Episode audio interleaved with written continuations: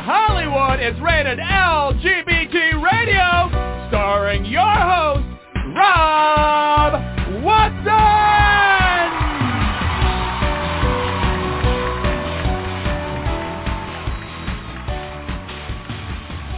Welcome, welcome, welcome to Rated LGBT Radio, and I am your host, Rob Watson.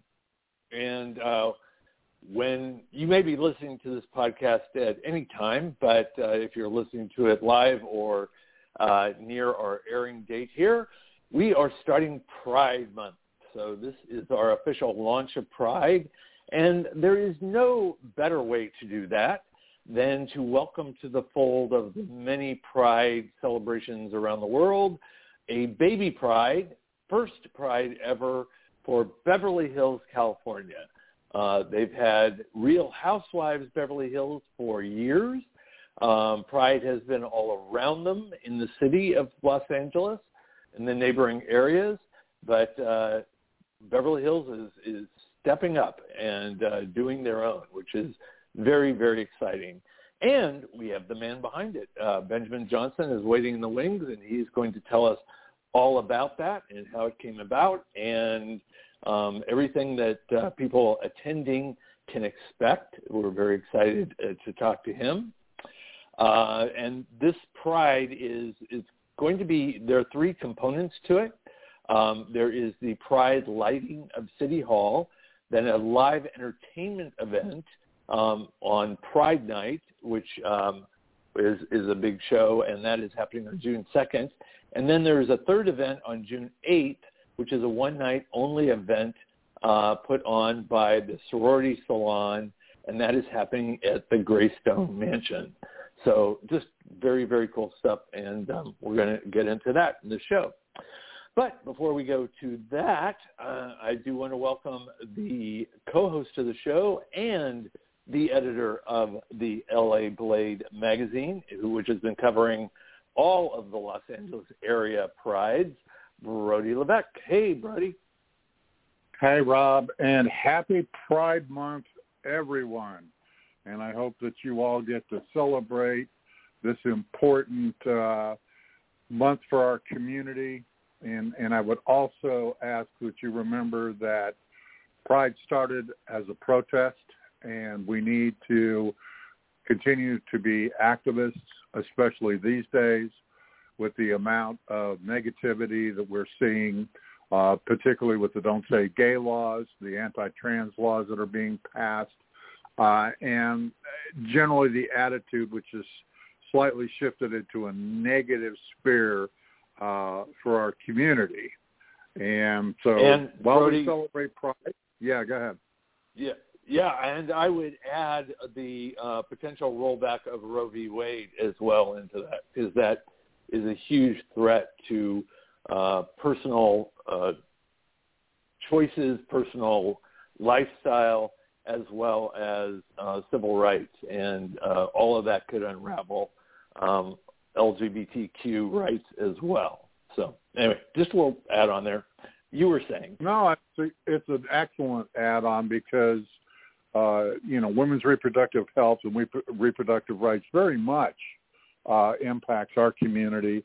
Uh, and and in addition, um, you know, people I, a lot of times don't realize that you know that is an issue for our uh, you know trans siblings. It's an issue for our women folk, and it's an issue overall for our community. So, uh, absolute uh, absolute second that.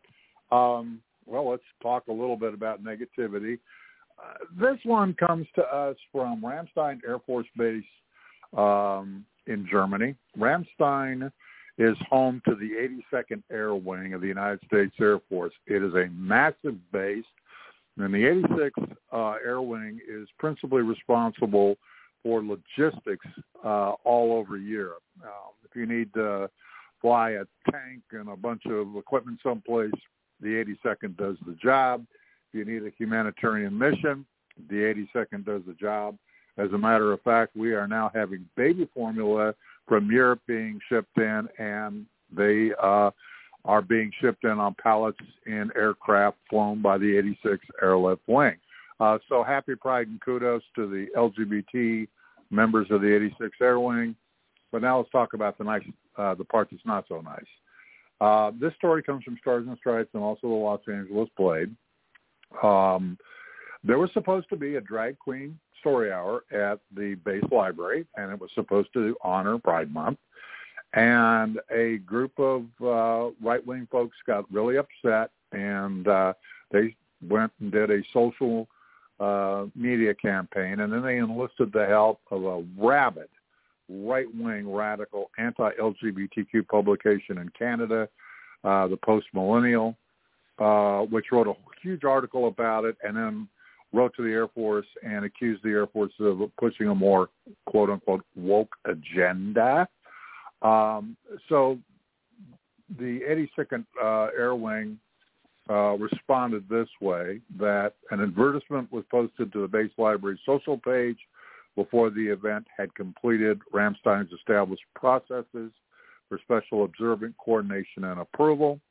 The advertisement has been removed. The event will not take place. Ramstein leaders strive, blah, blah, blah, blah, blah, blah, blah, blah, blah. Well, there was another mix to this, and that is that Marco Rubio, senator from Florida, had caught wind of this drag story uh, time uh, thing at the library. He took partial credit for the cancellation because simultaneous with the radical right publication in Canada, Rubio sent a letter to U.S. Air Force Secretary Frank Kendall, and in his letter, uh, he told the Air Force Secretary, and I quote, the last thing parents serving their nation overseas should be worried about, particularly in a theater with heightened geopolitical tensions, is whether their children are being exposed to sexually charged content they visited their local library. Now, oh, the 82nd yeah, oh yeah. Well, the 82nd Air Wing Public Affairs Office didn't directly respond, but the Air Force did eventually. The problem here is once again you have one person, one person, okay, one parent that made all this noise, okay. She told, okay, the post millennial, she was the one that led the campaign, okay. This is what she said. Her husband is stationed at Ramstein. She takes her child to the library for story time. She was, quote, shocked to see the Ramstein Air Force Base Library plans to hold an official drag queen story hour for children. Quote, I find it wholly inappropriate that the military, of all places, will be using public funds to sexualize children, she said. And then, of course, there was the pile on, and then a whole bunch of people got into it on the right you know, once again, here's an example of the LGBT people grooming children.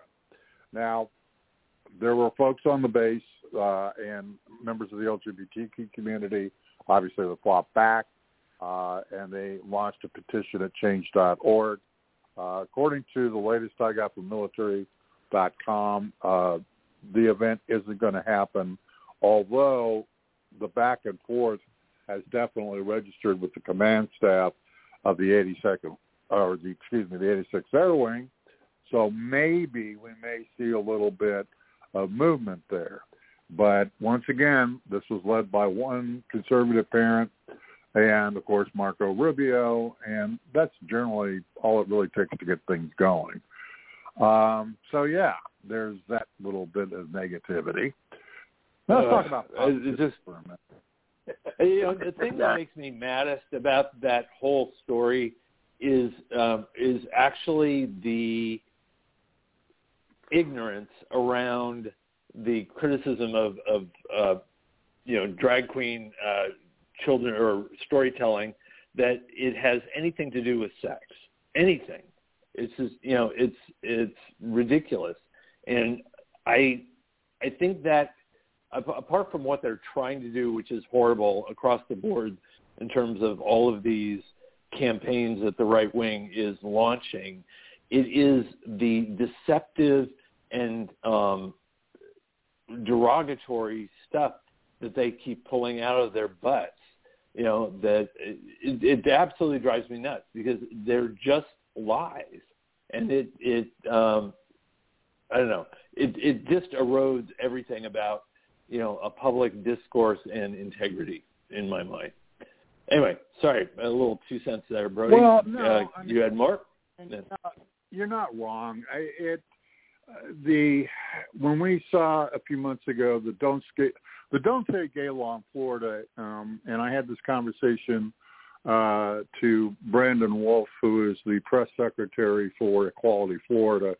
Uh, and Brandon, of course, is a friend of the show. He's been on a few times, and uh, Brandon's just an amazing human being.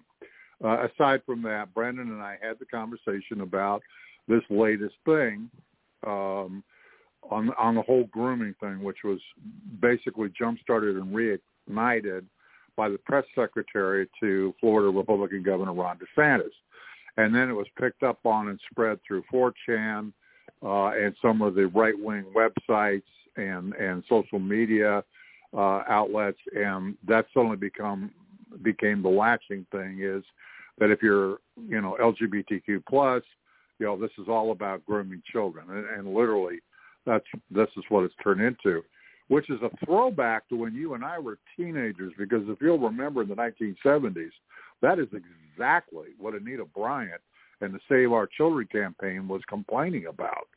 Um, that was one of the whole reasons here in California to the Briggs Initiative, which was defeated uh, by then San, by well later San Francisco Supervisor uh, Harvey Milk. Uh, at the time, he was just an activist, uh, and and the California activists because one of the contentions uh, to Prop Six was to get openly gay and lesbian teachers out of the classrooms because they would Right. be grooming children. You know, so you know this is just recycled lies and and it's recycled hate speech, um, and it's also another reason that we celebrate Pride. You know, Pride is about us as a community, but it's also about the fact that you know this this has been going on for a while. I mean, Stonewall occurred because a whole bunch of really angry queens had just had enough, okay, of getting by the NYPD and thrown in jail just simply because of who they loved. You know, um, the first, first Los Angeles Pride by Christopher Street West, which occurred on January, um, January, June 28th, sorry, yeah, long month, June 28th of 1970. That almost didn't happen. And the reason it didn't almost happen was because the then LAPD chief, Brad Davis, and I quote, wasn't going to issue a pride permit to the gay folks because there was no reason that he would do it because, and he said, I'm not going to issue a pride permit to thieves and robbers. Why would I do it to you? You issue a permit to you all. Right. The implication being, okay, at that time in California, that loving relations between same-sex couples was a felony. Okay, well, I'm not Right. going to give you know a bunch of felons or people who are going to commit a felony a pride permit. It was the American Civil Liberties Union and the Reverend Troy Perry, who I know. Troy, shout out to Reverend Perry. That you know they went into court and they sued it, and that was the end of that. And you know Christopher Street West happened, and well, guess what? Uh, there's a return for Christopher Street West this year, next week. The parade is going back to the roots, to the very, very intersection on Hollywood Boulevard where 52 years ago the first one kicked off. But anyway, so there's that, you know, and grooming again Right. is part of this narrative.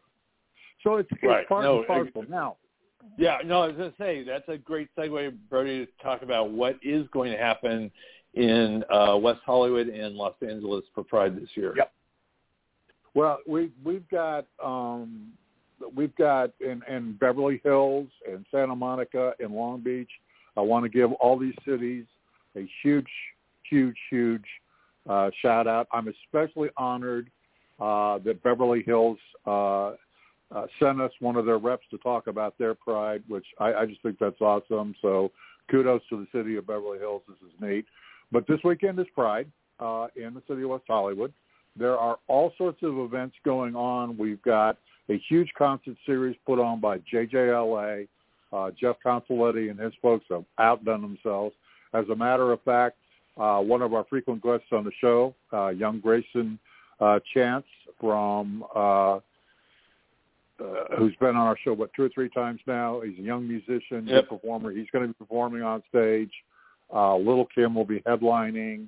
Uh, it's going to be a lot of fun. There's going to be the Festival of the Pride. This is the first Pride back since the pandemic. But even more importantly, this is actually really cool. This is the city of West Hollywood's inaugural Pride. Now they've been hosting LA Pride for a number of years, but uh, a couple of years ago they, you know, had, had, there was a little bit of a split.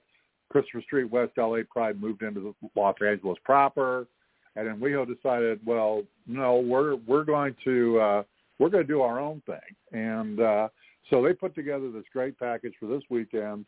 Uh, if you go to LosAngelesBlade.com or out tomorrow on the streets of Los Angeles on Santa Monica Boulevard, a few other places, you can pick up the paper, and it's just filled with all the activities that are going on. You know, I could take the entire hour, which I don't want to do, but it's going to be a lot of fun. So there's that, and then the weekend following is, of course, Christopher Street. Uh, West is L.A. Pride, and they are again going back to their roots. 52 years ago, they were uh, marching off, and that's where they're going to be at this year. Um, they have uh, Paula Abdul, Mark Ducato, and uh, a very special guest as grand marshals of their parade, which I think is is really really seriously cool. They went and they got someone who was a longtime activist and probably knew more about what was going on and is kind of applicable since she's also drag. But they have brought Sir Lady Java, and she will be uh, also one of the grand marshals in the parade. Uh, so they brought her back. There's a whole bunch of festivities going on there. You can go to lapride.org, and next week I will have a lot more from my staff and myself on Pride, our special Pride issue uh, for uh, LA Pride. Um, so yeah, so there's that going on. Uh, kudos to all the hard work that's gone into this, and um, and again, like I said, this is very exciting. This is this is Beverly Hills' inaugural Pride. This is WeHo's inaugural Pride. Uh, LA Pride's doing its thing. Long Beach is doing their thing. So the community is really, really, really, you know, going to have a lot of fun. So this is great. You know, it's awesome. No, it's, that's excellent. Um, very, very exciting. And with that, let's let's go to um, our guests and the maybe uh, fair to call it the the baby pride of the region. Um, Beverly Hills launching its very first pride, which is super super exciting. And with that, I want to uh, welcome Ben Johnson onto the show. Hey Ben, how are you doing? Hey guys, great to meet you. Nice meeting you too. So exciting times there in Beverly Hills. Yeah, absolutely. We're really excited and thrilled that this is happening, and it all happened really quickly. And um, we just think it'll just be a great way to sort of under, understand and uh, surface and amplify the histories of Beverly Hills, but just have a great time sort of connecting with one another and having some great music and some events, some events that just really mark the special occasion of Pride Month. I also just wanted to give a shout out to Boyle Heights Pride, and I also heard about the inaugural Catalina Island Pride. Um, I don't know if you're about those events too. Oh no, more the merrier, please, Ben. Let's talk about there, it. there they go. Yeah. yeah, but we're really Okay, excited about the Beverly Hills Pride. Yeah, Catalina Pride's got to be kind of interesting. That'll be fun to take a boat over and do that. Yeah. Yeah, I think so too. Yeah. Now, Ben, you've been you've been super involved in a lot of things around the whole LA area. Um, Mhm. uh, your background, give us a little ba- a little information on where you come from in terms of being a planner and, and creating a mm-hmm. lot of the cultural footprint of Los Angeles. Yeah, so I've been in Los Angeles for 11 years now, but had been coming for several years before that, really inspired by the creativity and artistry that was happening here. Um, I'm from the Midwest. Um, and I worked for the University of Michigan, and I worked for the University of Minnesota. And then I also worked for UCLA as one of the people in the performing arts uh, presenter roles in those um, universities. Um, and I've been at the city of Beverly Hills for the last five months, so I'm kind of a baby myself to the city. But I was the director of performing arts at the city of LA with the Department of Cultural Affairs for five and a half years before that. So I was literally out in Canoga Park and in San Pedro and on the east side, west side um, and all over the city, South LA, um, Valley. So it was really just a great immersive um, opportunity to really uh, support mostly performing artists and venues, um, the unique sort of cultural ecosystem here, and certainly the gay history is so incredible and rich.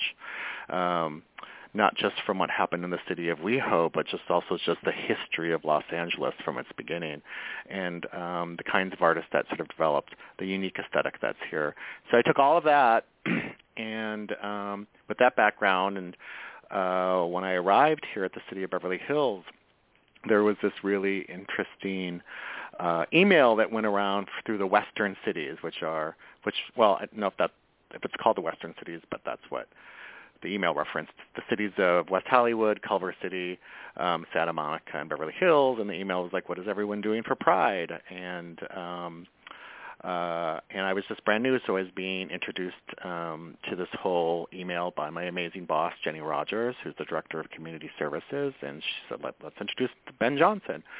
And then I asked, well, what has City of Beverly Hills ever done? I thought that maybe there was like, is there an alliance? Is there a gay bar? Is there any history? Was there a disco? Was there anything? And like, really nothing so much that has ever yeah. been done. Not that there hasn't been the desire to do so, and I have some interesting stories about that. But like, I'm like, is that real? It's right next to the city of WeHo. It's in LA. It's got to be something. So I um quickly just sort of proposed a couple of events, and then it just snowballed to, from there. Um, I will give credit to um, Sean Farr, who is um, an LGBT activist in um, Beverly Hills, and he owns a building right across the street from um, the Beverly Hills sign. And last year, he advocated for the first ever Pride Gobo to be um, uh, to be um, shown on the side of City Hall. And so that kind of started the process through what is the Human Relations Commission of the city to say, well, we should have that Pride Gobo, and what are we doing this year? And so then it said, well, we let's for doing the Gobo, let's do it again, but let's have a progressive Pride flag on there and use the name Beverly Hills. Last year it just said Happy Pride Month. This year it says, you know, Happy Pride Beverly Hills. And then um, there are 14 iconic palm trees in front of City Hall that are being lit with pride lights for the first time. So at night you'll see those. Um, so those are the visual indicators that the city of Beverly Hills actually understands that it's Pride Month and how excited it is and it's time and here we are. And um, we have this series, and so that was one of the sort of creative elements for our Pride. Right. And then um, then I thought, well, I was asking around. I'm, I, I was just assuming that you know with Rodeo Drive and the you know Beverly Hills just having the history of like you know um, LGBT activists and icons and choreographers and designers and uh, architects and composers and uh, dancers and musicians and um, activists that there would be like some sort of alliance or a group or um, something or a, a, yeah. a night out once a month or monthly or something. Um, and so in my mind, I'm hoping that this event actually helps build this first sort of community uh, gathering around the people who live in Beverly Hills, and the people who work in Beverly Hills, and also just sort of like a fresh take on well, well what is Beverly Hills? And so I propose that what's called um, Beverly Hills Pride Night. So it's kind it's gonna it's a collaboration between the city of, um, of Beverly Hills, the Community Services Department that I work with, and the Wallis Annenberg Center for the Performing Arts, and it's to be in their outdoor plaza, and it's more like sort of a Beverly Hills you know gay cocktail mixer soiree with live music. So we're not going to be WeHo Pride. We're not going to be LA Pride. We're going to be sort of like what is true to what if, if you go to Beverly Hills, you kind of want kind of a thing where you can you know, sit around, have a fancy drink, and look, be art and fashion forward, and then have some really cool, groovy music. So um, right. that got the green light, and you know, there's room for that kind of thing. And they were excited about it being on June 2nd because in many ways it's our first Pride, and it kicks off a lot of prides. Um, and so it got the support of the the City Council and the Human Relations Commission and the Arts and Culture Commission and um, the Rodeo Drive Committee and then um, all of the, the various partners within the city.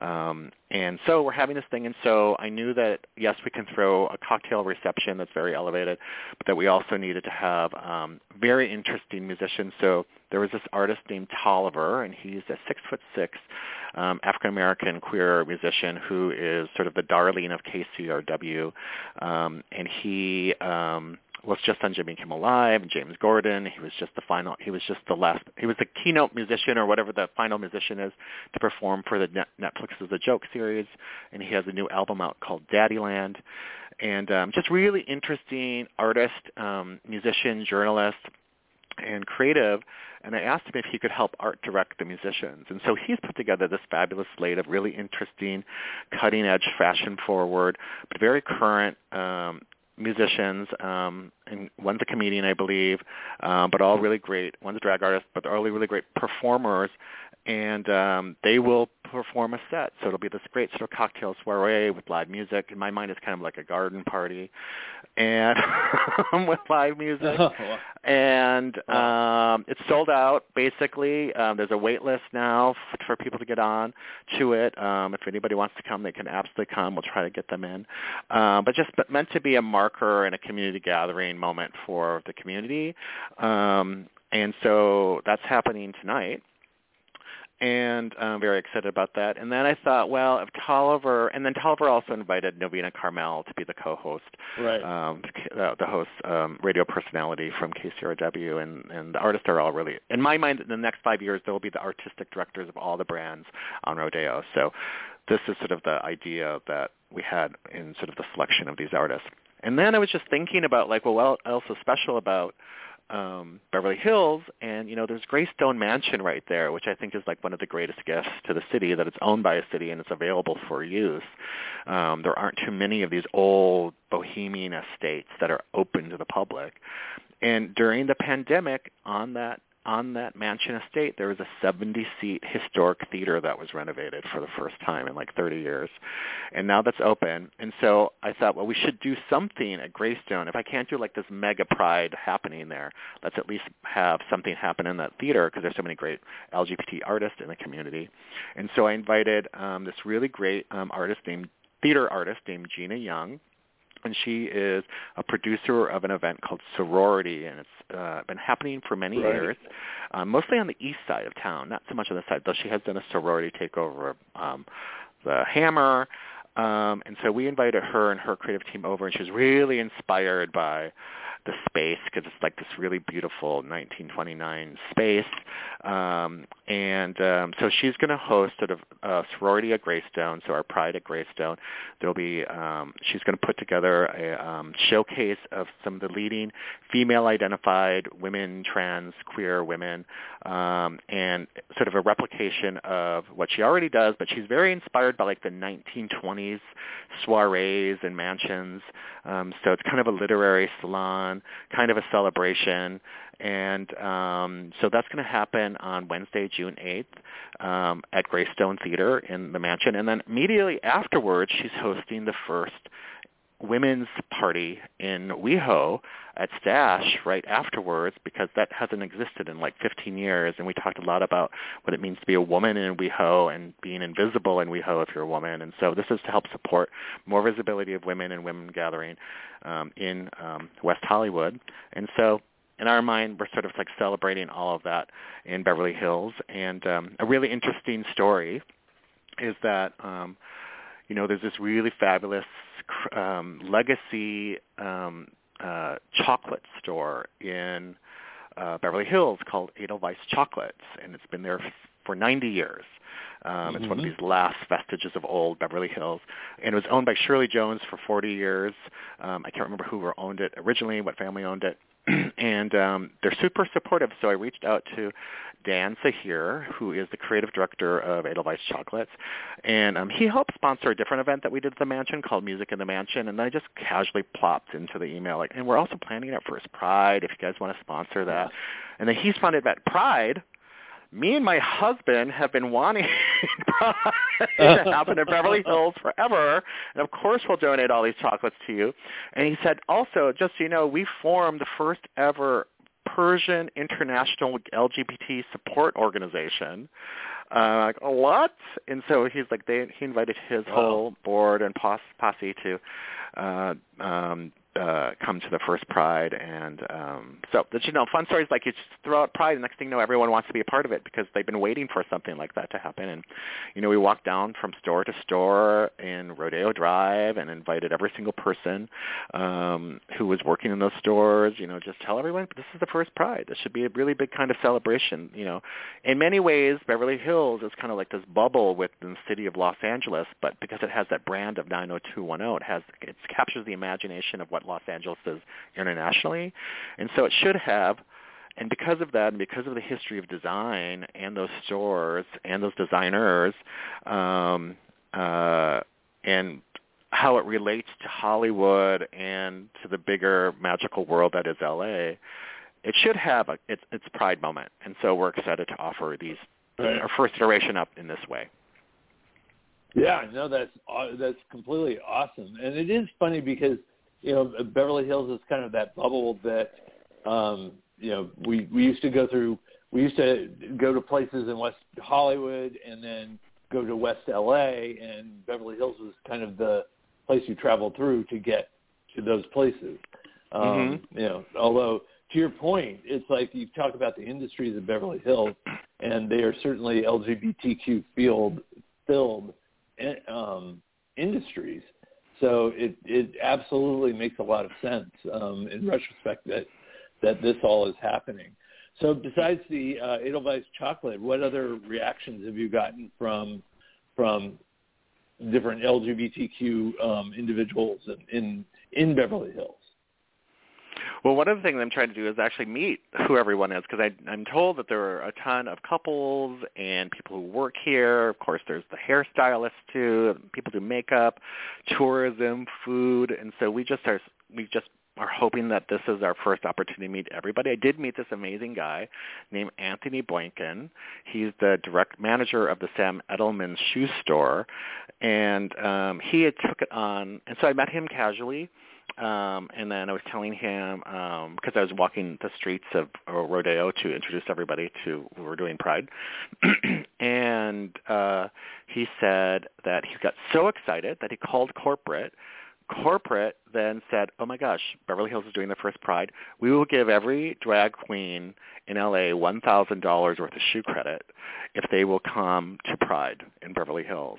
And um, so a few people are doing that um, and uh, the art, some of the artists who are performing are, are doing that. And like that was just such a generous thing. And um, so Michael of course, he's delivering bags. He's been promoting. He took flyers up and down WeHo, you know, inviting people to the Beverly Hills Pride. So that's kind of the kind of enthusiasm and energy that I'm finding um, in, in and without having to, to do too much work to to do that. Right. Um, I think people are just you know really excited about something different, unique, and special that's only in Beverly Hills, since it doesn't have a gay bar, or nor does it have a history of that either. Um, it's also fascinating, you know, I was thinking about the histories, you know, because, you know, Stuart Timmons does these great tours of WeHo, and no one's really surfaced and amplified and stitched together the LGBTQ histories of Beverly Hills and where right. people lived and um, you know that history really intersected with queer activism that happened in the 30s, 40s, and 50s too. Um, you know, leading to the Mattachine Society and the Pride Parade. And certainly, there would have been um, this would have been a source of a lot of philanthropy um, around the AIDS epidemic, and also, um, and and and it was, and a lot of the people who were the organizers lived in Beverly Hills. And so, also, I just know that a lot of artists and um, LGBT, um, not only just living here um, and working, but also all of the the the communities, the LGBT community that has worked here over the years and sort of contributed to the creativity of the city, um, uh, especially when it comes to the fashion and art and design scene um, here. Do you think maybe some of this is because uh, I know the the overall um, culture uh, projection from Beverly Hills has always been, you know, Hollywood, wealth, um, design, all those industries, which all were very obviously, um, like we said, fueled with um, LGBTQ talent, but seemed a little bit oppressive and closeted um, at the same time, where you know you could it was evident of, of people being gay and, and et cetera, but you know especially like on the entertainment side, the actors were all very you know if they were gay they were closeted or they had to have beards and all that sort of stuff. Um, and and now you breaking out of that. Um, do you think that's a a a reflection of those industries now becoming more open and out of the closet? You know, I I, I think so. Um, and certainly I, I don't have the deepest of knowledge of the history of everything in the city. Um, more of a surface, but slowly, like it's like melting an iceberg. And um, maybe their politics have skewed conservative because it's a wealthy city, and wealth sometimes drives a conservative nature. Um, but I think that there is a real desire for a shift and a transformation. And um, you know, I don't know why, you know, since 1970, the first Pride Parade, that it took 52 years for us to be having this moment. Um, but, um, you know, yeah, it's it's it's a that's a good question. Uh, it's it, it's I, I absolutely applaud you because you it feels like you came in and asked the obvious question and and opened up this door. Um, and found a huge rainbow behind it. But it's just you know it's like you know big big kudos on on your efforts there. Were you surprised at at you know after making that uh, putting that idea forth um, how how much thrill and excitement you've um, seen generated because of that? Well, pleasantly surprised. I mean, glad that there was a, a positive um, around it. I think that there were um, you know sometimes you know cities i worked for the cities you know cities sometimes are you know they they don't like change but then once you do the change they love it. So that is um, we're hoping that this will be a positive change and that whatever we do in the future will just be become a, a bigger opportunity to really create something very unique and special for the city. And um, that sort of is also a demonstration of inclusivity and welcome to the city not just um, a thing that's sort of encapsulated in uh, the the borders of the city and only for the people within the city though it's certainly for the people in the city too because they deserve to be you know recognized and um, come together and and I and what I have been really surprised by and really happy with is that so many different departments in the city are all on board. It isn't just my department trying to figure this out. It's like right. all of the mayor's office and the city council and everyone's going to be here. And I think just everyone just needed someone to come in and be like, let's just do it. And um, and it's also what people don't realize is that it is rooted in activism and in history and in identity and in a celebration. Um, but I'm hoping that this is really about, um, in a in a way, it's about a, it's a community building exercise for us. It's not it's not like going to a parade or it's not. Um, uh, going to a big giant stage somewhere. It's more of like this really wonderful opportunity to actually meet people person to person and see who comes out and wants to be a part of a bigger idea.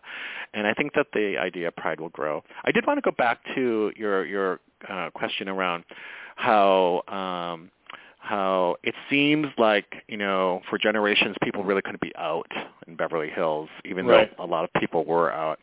And I think that stems from you know there there is just a history of the people who live in Beverly Hills were part of the industry where everyone was kept quiet. Like the older generation is still right. here, and that just became kind of the operating mode.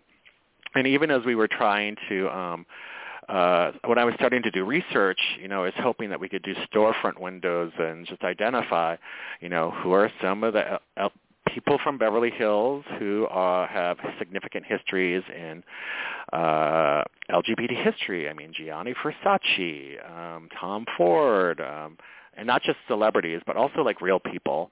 Um, and Right. we were working with the Beverly Hills Society, uh, Cultural or Historical Society, and um, they were very, very um, they were really helpful in giving me a full list. But they they too didn't necessarily feel comfortable um, identifying artists or um, people unless they were out in the time that they were out. And Right. so um, you know you have to fight that and. Um, uh, not fight that is the wrong word, but um, respect their decision to do that. But then also, you know, there's an emerging generation that's really hungry for the revisionist of like, no, I think if they were gay, we could, I think they would have been celebrated now and been out now. Um, it's 2022, and it's also time to like Yeah, celebrate that history. No, I, absolutely, and that that's one of the things that I think is remarkable about your efforts is that um, this is really um, demonstrating that um, you know we're we are at a kind of a different time and place, and and you know it, it is celebrating the openness of being able to be identified as LGBTQ in that profession and and be proud of it, where before it was was hidden. Um, I do want to read this one quote from um, Jenny Rogers, your your your boss. Um, Jenny said, "The city of Beverly Hills has been home to many important LGBTQIA plus citizens since the city's early days, including prominent artists, celebrities, activists, authors, choreographers, composers, actors, and allies. I'm excited that Beverly Hills will be celebrating these incredible individuals who helped define arts, culture, and creative industries that makes Beverly Hills a world-class destination. And I think that is um, really poignant in that Beverly Hills is, in many ways, a cradle of culture for our whole country. I mean, even though Hollywood is spread around, this is where the the kind of the Hollywood elite lived and breathed and and and, and had their lives um, Mhm. behind the scenes. So um, it, I, th- I think this is your move on doing this is not only just a great expression of pride in LGBTQ. I do think, to your point, you're really elevating the prominence of Beverly Hills in a way that people haven't thought of it before. Yeah, and part of that is like just claiming the history at all. Exactly, Knowing yeah. that- that's what Yeah, I think that that's the quote from Jenny. Is like Yeah. we're claiming the history and we're like now looking at it Yeah. in a new way, and like those histories will surface um, as you do that. Um, so it is it is exciting, sort of. Um, it, it provides more complexity to the city as well in its history, because there's so many Now, interesting. the, um, sorry. Yeah, the the the the um, the show that is being done by uh, Sorority Salon at the Greystone Theater um, is that uh, that actually is the show about the history of Beverly Hills or just kind of reflective of it?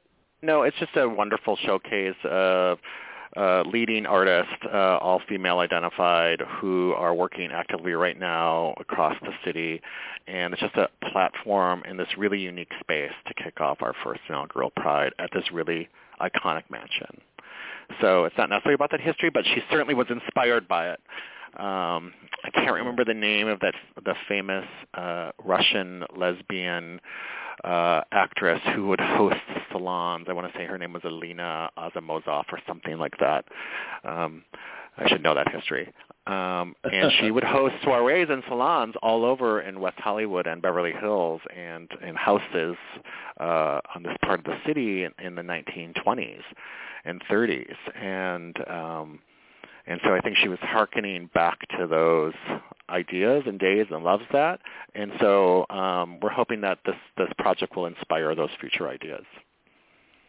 That, that that's awesome, and I actually do love the um, the whole uh, female orientation um, that you guys are throwing on it because I that I think that is something that the other prides in the surrounding area um, don't particularly do, and um, because so many of the gay bars are are male oriented and everything else that I think the um, the lesbian and female um, aspects of the community don't get represented as as much Mhm. as well.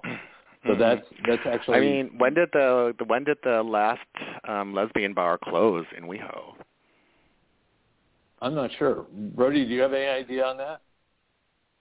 You know, it strikes me that it wasn't that long ago, and I believe it was a pandemic closure, but I could be wrong on that. Um, let me let my. I, th- I think it closed. I don't think there was one open before I moved here, so it's been ten years.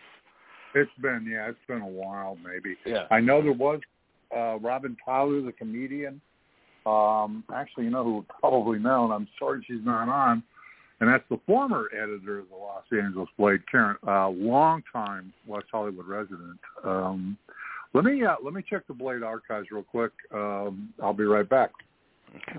Okay. So so the timing's well, right to be like we got to have that. I mean, certainly, you know, you go to Pride and you see great, iconic uh, female performers um, who are, are superstars and idolized by screaming fans and, and and and it's really celebration. But when it comes to walking down the street of Santa Monica or next to 15 gay bars and you don't see any women and also you know and also just and if you do it's sort of like they're they're just trying to get through to wherever they want to go because um you know, it's just how it is there. Um, and so this will be great that we are, this event is going to spark and sort of kick off um, what I hope will become um, a more inclusionary practice for women in, in WeHo. Well, I, yeah, no, I think that both of you on that, um, and unsurprisingly, Karen wrote this. Although at the time she was one of the staff writers and editors at Frontiers Magazine. The last lesbian bar in the neighborhood of West Hollywood was called the Palms. It closed in 2013. There is one left, uh, and that would be the Oxwood uh, Inn in San Fernando Valley, and it shut down in 2017. So yeah, um, I I think we don't have any more. Right. Yeah. It's. I know back in the day, um, the the lesbian bars that were in West Hollywood, and I'm talking about a couple of decades ago, were very protective. Um, in fact, it was it was if you wandered in there as a gay male, um, you could pretty much be expected to be tossed out either physically or or just verbally um, because they absolutely did not want that infiltration. Um, so it's yeah. So it, it, anyway, it's really great that you're um, putting a spotlight on it and um, um, creating that space. Um, then we need to do some housekeeping stuff, though. How do people find out about this? How do they get tickets? Um, how do they attend? Yeah, everything is on um, beverlyhills.org slash pridebh. Great. And what is what are the costs of the different events? Uh, well, the lighting, the Pride lighting's free, um, and then the event tonight is also free and the event at Greystone. So Pride Night is free. Um, just need to RSVP or get on the wait list. And then the um, event at Greystone Mansion is fifteen dollars, and those go on sale tomorrow. Right. Okay. Excellent. That's that's well, it's super super exciting. Um, and I'll ask this for both you and Brody. What um, somebody wanted to tour the whole LA Pride scene, Greater Los Angeles Pride scene um, you know, what what are some thoughts about each of the different uh, events that you each think stand out? Well, I know that for me, I really love like seeking out the the neighborhood prides, like Black Pride in South LA, which doesn't get a lot of coverage, or Long Beach Pride as being so different from, you know, um, uh, or even South Bay Pride. They had a San Pedro Pride, I know before the pandemic. I don't know if they still are having that. Um, and the Boyle Heights Pride and the Valley Pride that happens around the Bullet Bar. And um, I think, you know, a lot of it in the Downtown Pride that started um, as well. And now there's Venice Beach Pride this weekend as well. Um, I don't know. I just say there's like there's so much goodness around all of it. I certainly want to catch a parade so there's two of those, and then um, just figure out how to navigate um, the cultural events that are being offered through WeHo Arts. Um, and just go and celebrate all the communities that are hosting their first prides. That's I think is really a really uh, a great way to help celebrate Pride. That, ben brought up a good point. Um, the city of West Hollywood uh, is running its uh, annual arts festival. Uh, they've got some great things this year, uh, which uh, they actually had um, an artist uh, execute uh, a mural on uh, West Hollywood City Hall, which I think was really really cool. Um, so there's the things that I like. I I kind of I'm with Ben that the smaller prides, the more uh, neighborhood prides, um, are really really cool, and you know I think it gives a little bit more of a of a local flavor and feel from like a neighborhood uh, level. I mean, the bigger prides, obviously being WeHo's and uh, Los Angeles Pride, uh, you know, yeah, that's that's those are the biggies. But I think the smaller ones, and and I would also like to kind of push folks to take a look at you know uh, Long Beach as well. And you know, it, a lot of times people I think forget about Long Beach because it isn't part of Los Angeles, but it's adjacent to it. But they've got some really cool things they do out there. So, yeah, I my vote would also be that as well. And um, and I just I have to say, Ben, this is very very cool that 90210 is doing Pride. Well done. oh, well, thank you. We're thrilled, and uh, thank you for giving us this opportunity to talk about it. Oh no, uh, our pleasure. Yeah, yeah. And I I was a long-term resident of Long Beach, so I Long Beach Pride was always near and dear to my heart, especially when it's out there by the water. It's really a, a beautiful venue, um, uh, but it also it it was not a slacker in terms of attracting people because it pulls in people from Orange County and Greater Los mm-hmm. Angeles, and and the community in Long Beach is pretty strong right there. So yeah, you know, hmm and also just the history of the gay gay community that's there, as well as in Orange County and Laguna Beach Pride, and Santa Monica also is doing offering a whole roster of Pride events. They're doing a drag story hour on the beach, so lots of great stuff to check out there too. Right. So then one question I have, uh, Brody at the top of the hour was talking about a lot of the challenges that are going on, and we were mentioning that you know it's you know we're not in a place that we were a few years ago, right before Trump got elected. In fact, I was standing in Pride with um, somebody, and and he was talking about how he, in his opinion, at that moment Pride seemed to be almost nostalgic. It was a celebration. We'd accomplished everything, and you know now it was just sort of a you know fun time looking back. And then the Trump years happened, and um, you know a lot of uh, serious issues have come up, and right now um, a lot of the community is under really direct, harsh attack um, again.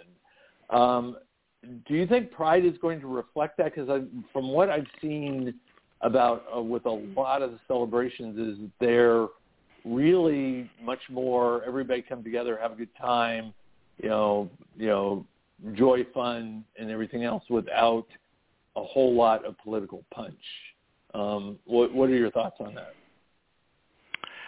Yeah, there, you know, certainly right before the pandemic, what was I was witness to is Pride had just become this like overwhelming commercial thing. Like it was about right. these massive things. There's money makers, and it costs money to do those kind of events. They don't come free. And you know, just the generation of activists that had found so many rights have just you know are either past or older, or just that doesn't seem to be at the forefront. And also, you know, a younger generation hasn't had to suffer to like be or have had their rights taken away, or they might be, and they could be now. And then all of a sudden, you know, people are allowed to marry, and um, um, and so I do hope that the issues that are really urgent are front and center, and everyone knows how to be an activist. But a lot of people don't know how to be activists, and it doesn't. They don't feel the urgency until they're personally connected. City of Los Angeles, you know, a lot of there is a lot of inequality, uh, but there's also a lot of people who don't don't have to suffer or worry about that and um, and it usually comes down to divisions and issues of race. But I do feel like these bigger celebrations are opportunities for people coming together and I hope that there's it does become more of a community building exercise. I'm really conscious of intergenerational community building um, and also um, gender equity and um, and figuring out the ways that celebrate what's unique to our city and the people who live in the city and making sure everyone feels included because not everyone feels included.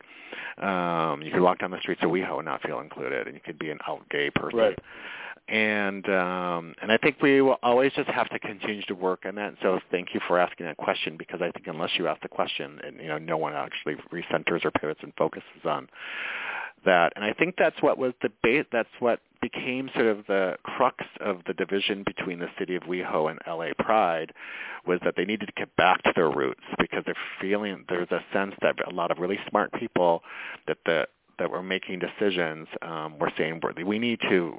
This isn't. We need to sort of figure out this new path because something is wrong with what we're doing, and um, our rights are still not 100%.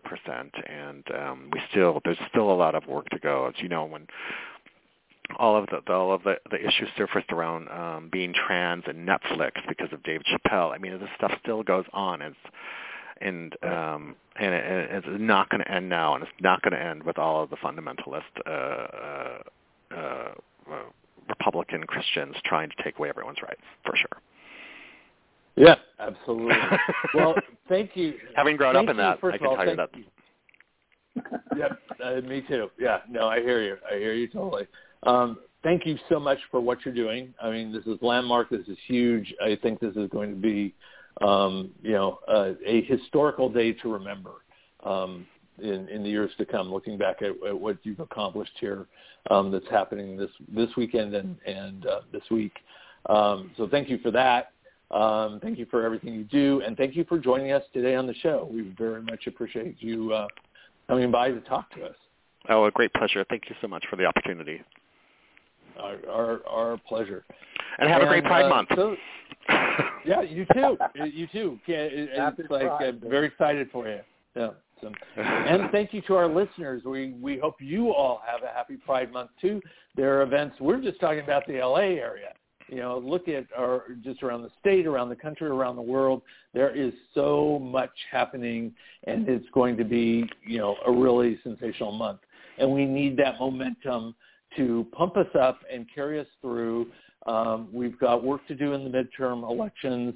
We've got work to do in the next few years here. The fight is on. The fight is very, very real.